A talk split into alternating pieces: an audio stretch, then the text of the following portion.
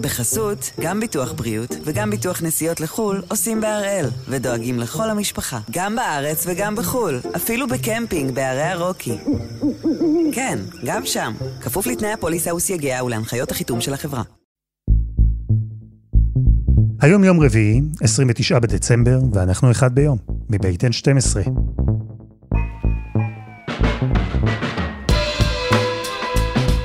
אני אלעד שמחיוף ואנחנו כאן כדי להבין טוב יותר מה קורה סביבנו, סיפור אחד ביום, כל יום.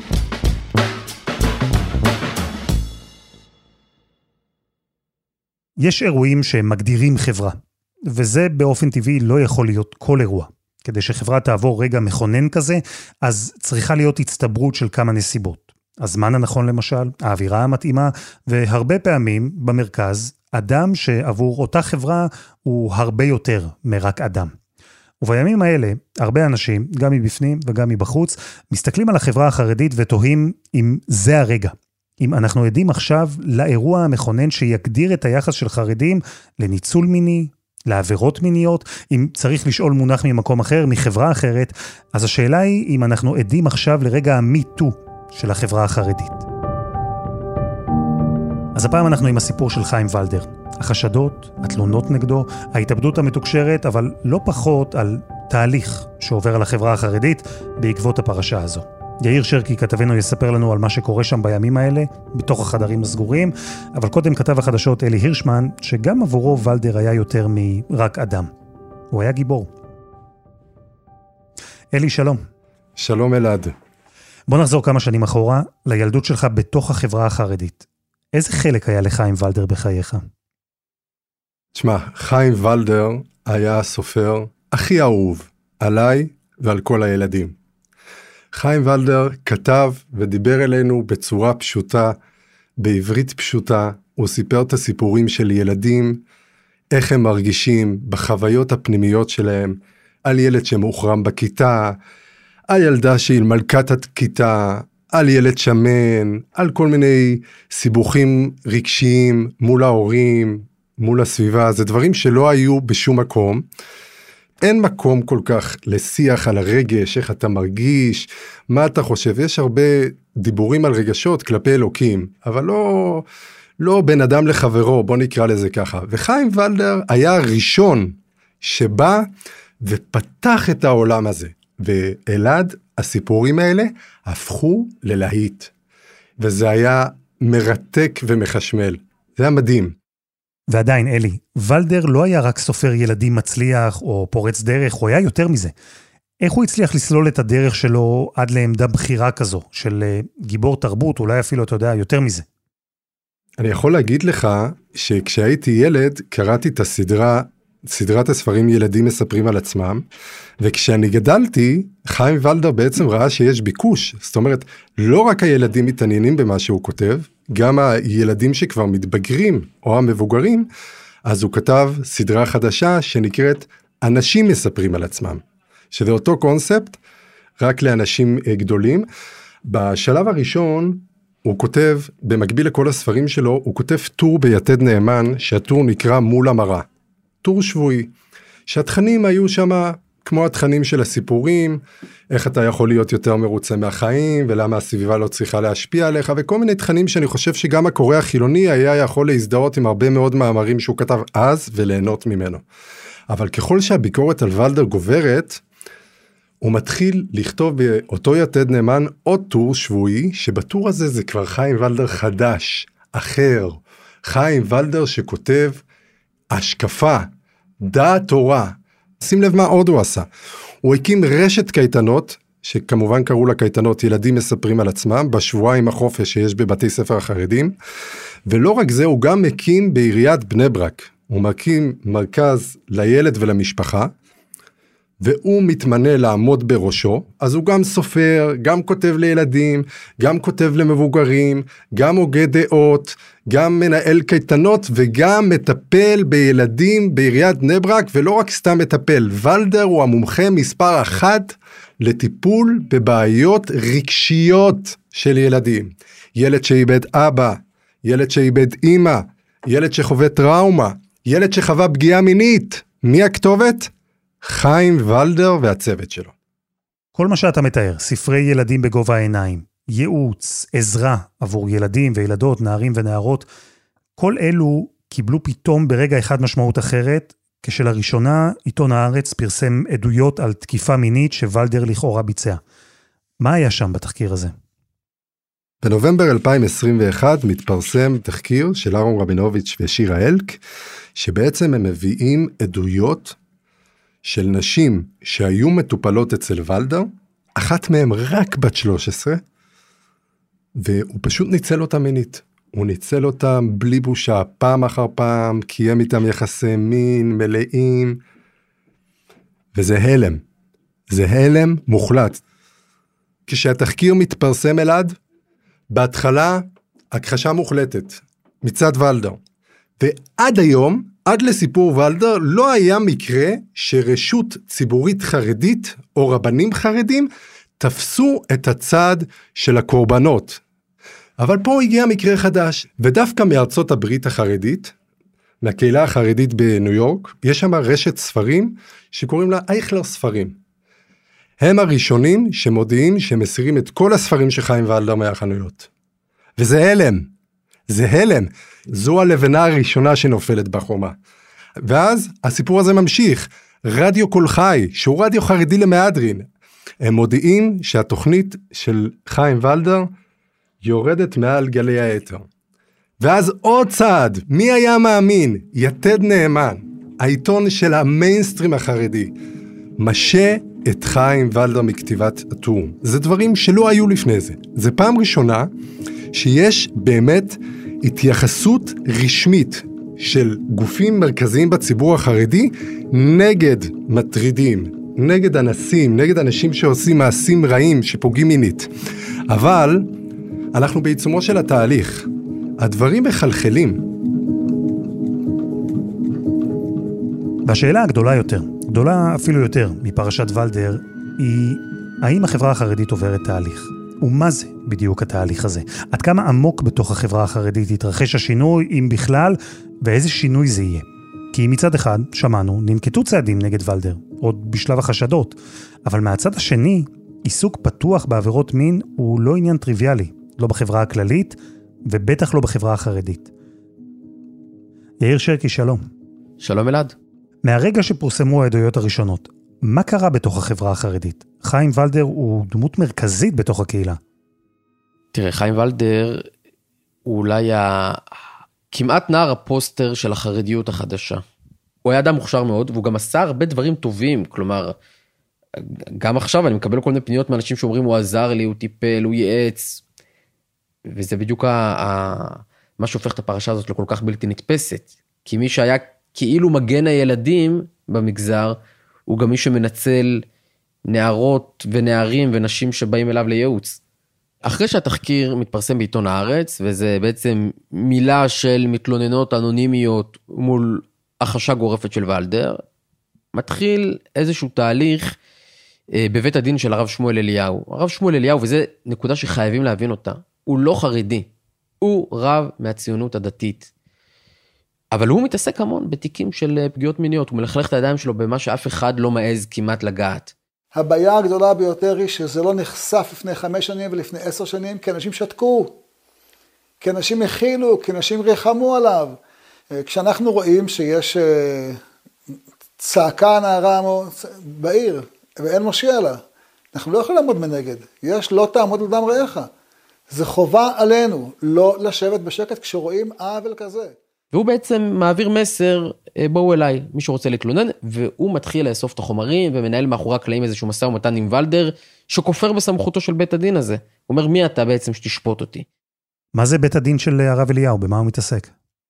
בית דין רבני לענייני ממונות, יש מאות שנים, יש מימי הגמרא ולפני כן. בית דין רבני שדן במעמד אה, אה, אישי, בנישואין, בגירושין, בגיורים, בהתרת עגונות, איך אומרים, זה ענפים הלכתיים מפותחים ביותר. אני לא מכיר ענף הלכתי של איך מטפלים בפגיעות מיניות. כלומר, יש, יש דיני תורה לגבי אונס, לגבי בכלל כל מיני אה, דיני עריות, מה שנקרא, כל יחסים בין אה, גבר לאישה נשואה וכולי. אבל כל העידן החדש הזה של באמת הטרדה מינית, של הוא אמר משהו, של ניצול מרות, של... אתה יודע, אני לא מכיר כאילו גופים הלכתיים שישבו ודנו בזה בהיסטוריה לאורך השנים. כי, כי אני חושב שהדבר הזה הוא גם באופן כללי חדש לעולם. אז הרב אליהו נותן פומבי למה שיש בידיו, הוא מעלה פוסט אה, בפייסבוק בתחילת שבוע וההקלטה יוצאת אה, בהארץ. זה מתפרסם, אני, אני, אני יורה בעצמי, שיהיה לך ברור. שלא לא יהיה לך שאלה בכלל לדבר הזה. כי זה, זה מבחינתי סוף החיים. אם זה היה נשאר שלושה אירועים שפורסמו בהארץ, ווולדר מכחיש ואומר הכל שקר, יכול להיות שהוא, אתה יודע, שזה היה מדופדף, הוא גם היה חוזר לעמדות הכוח שלו. אבל העובדה שהרב אליהו המשיך לאסוף חומרים, ודיווח לציבור שיש לו 22 עדויות שונות, ויוצאת הקלטה, שבה ולדר אולי לא מודה במשהו פלילי, אבל אתה מבין ממנה שהוא לפחות נהג שלא לפי הקודים של הקהילה. זה מה ששבר אותו. ולא עובר הרבה זמן, ומגיעה הידיעה על כך שהוא, שהוא שם קץ לחייו.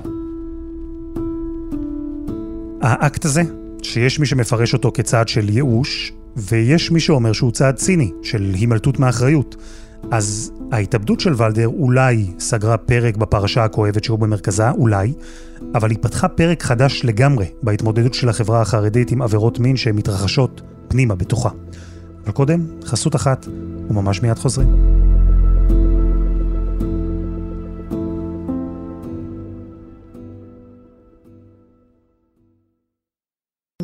בחסות, גם ביטוח בריאות וגם ביטוח נסיעות לחו"ל עושים בהראל, ודואגים לכל המשפחה, גם בארץ וגם בחו"ל, אפילו בקמפינג בערי הרוקי. כן, גם שם, כפוף לתנאי הפוליסה וסייגיה ולהנחיות החיתום של החברה. אנחנו עם פרשת חיים ולדר, והשינוי שהיא עשויה לחולל בתוך החברה החרדית. שרקי, ולדר התאבד על הקבר של הבן שלו, השאיר אחריו מכתב, נדמה לפרקים כאילו זה יותר כתב אישום. הוא מדבר על זה שלא באמת היה יכול להוכיח את חפותו בעולם השקר. הוא אומר שמדובר בעלילה, תוקף את הדיינים שדנו בעניין שלו, והצעד הזה שלו, ההתאבדות, זה הפתיע אותך? כאילו זה, זה, זה מוזר להגיד את זה בדיעבד, אבל אתה יודע, בלילה לפני אפילו חשבתי, מעניין עם ולדר כאילו... אבל אני מניח שכולם חשבו, כי כשהוא אומר בהקלטה, אני אירה בעצמי, אז מיד כולם שואלים את עצמם את השאלה, האם זה באמת יקרה. האם היה צריך לשמור עליו יותר טוב, האם היה אפשר למנוע את זה, זאת שאלה. זה מהלך תוקפני בהרבה בחינות. זה מהלך ש...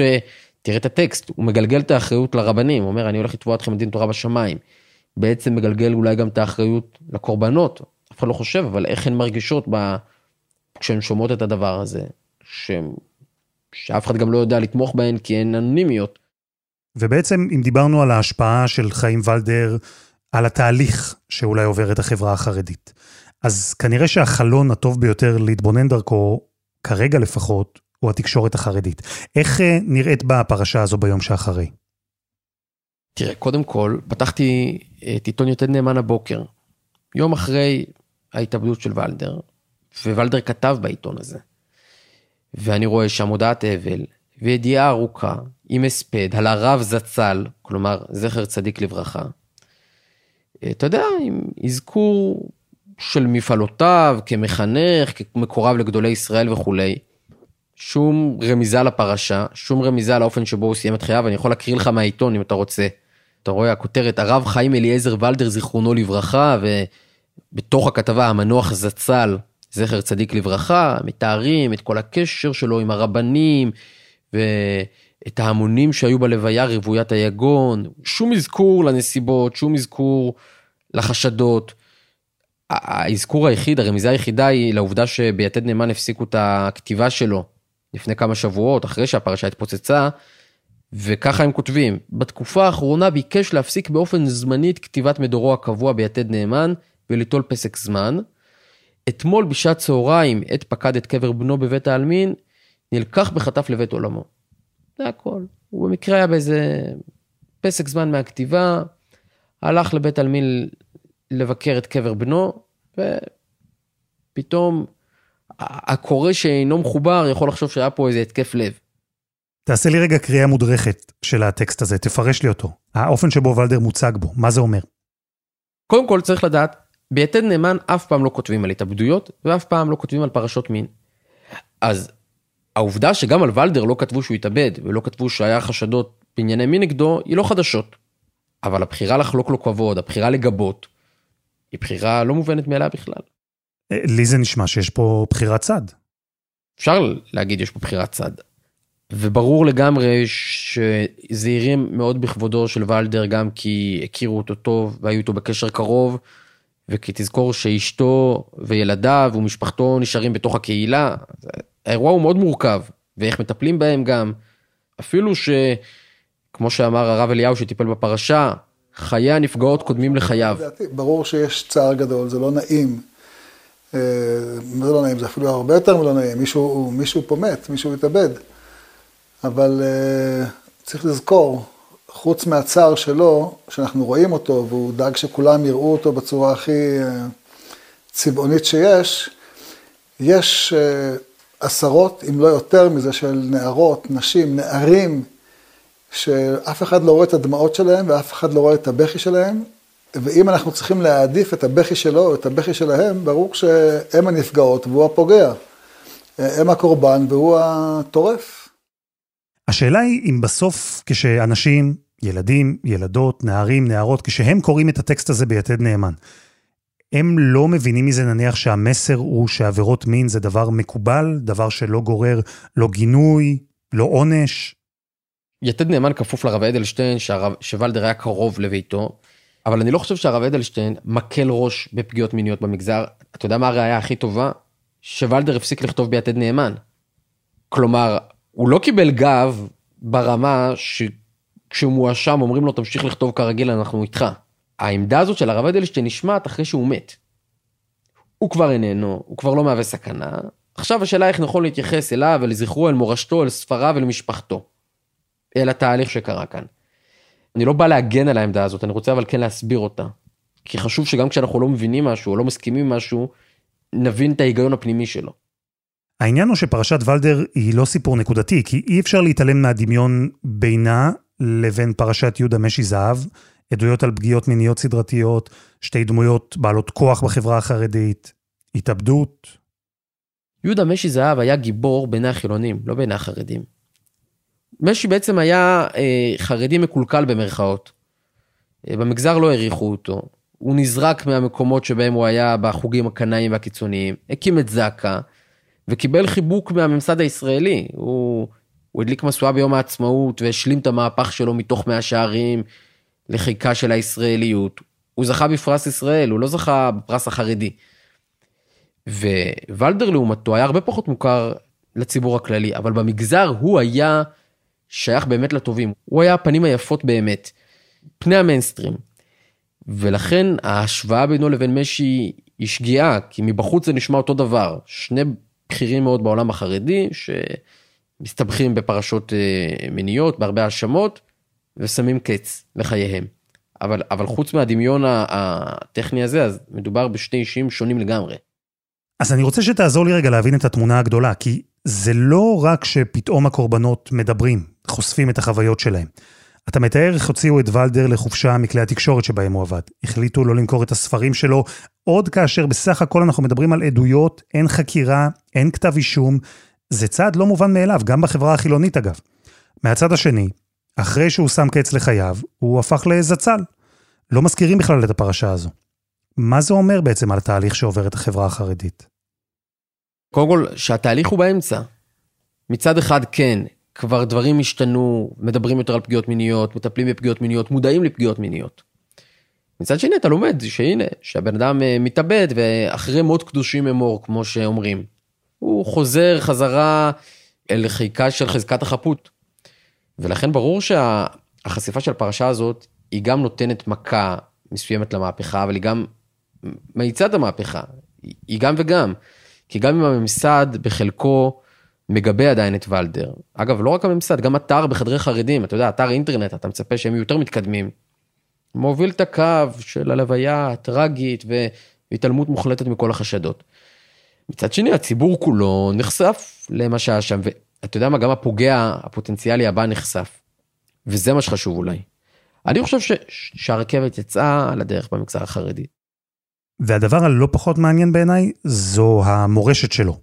יש דיון היום על המורשת של ולדר? כי הספרים, הטקסטים שהוא כתב, כל אלה עדיין קיימים, גם אחריו.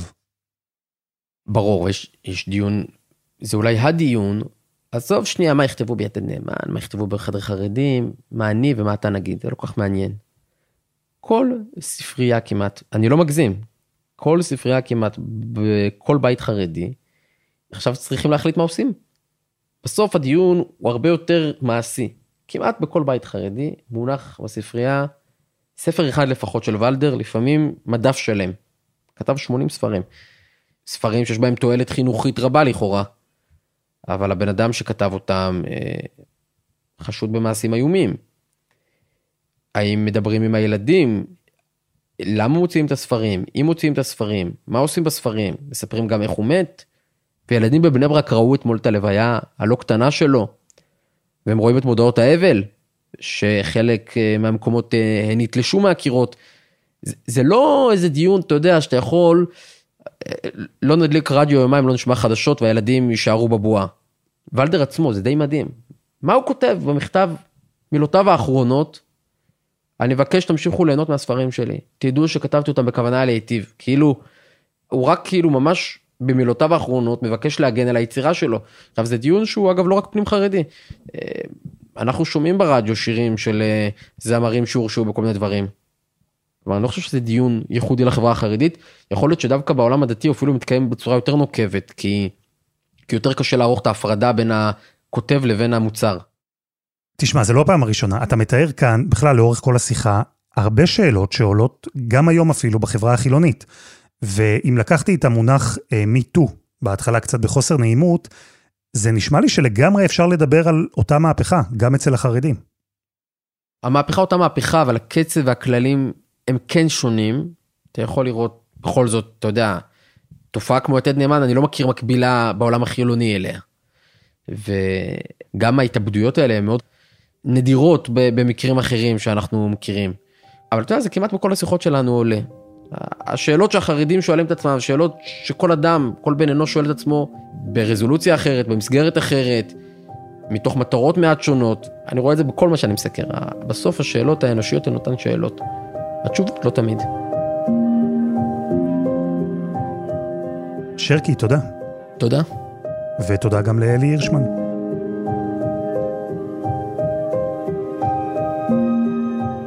וזה היה אחד ביום, של N12. אם אתם רוצים להמשיך את השיחה איתנו, המקום הכי טוב לעשות את זה היא הקבוצה שלנו בפייסבוק, אנחנו מחכים לכם שם.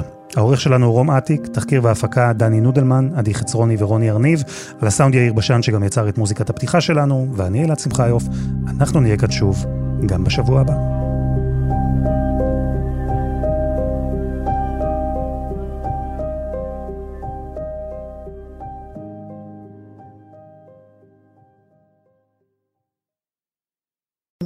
בחסות, גם ביטוח בריאות וגם ביטוח נסיעות לחו"ל עושים בהראל, ודואגים לכל המשפחה, גם בארץ וגם בחו"ל, אפילו בקמפינג בערי הרוקי. כן, גם שם, כפוף לתנאי הפוליסה וסייגיה ולהנחיות החיתום של החברה.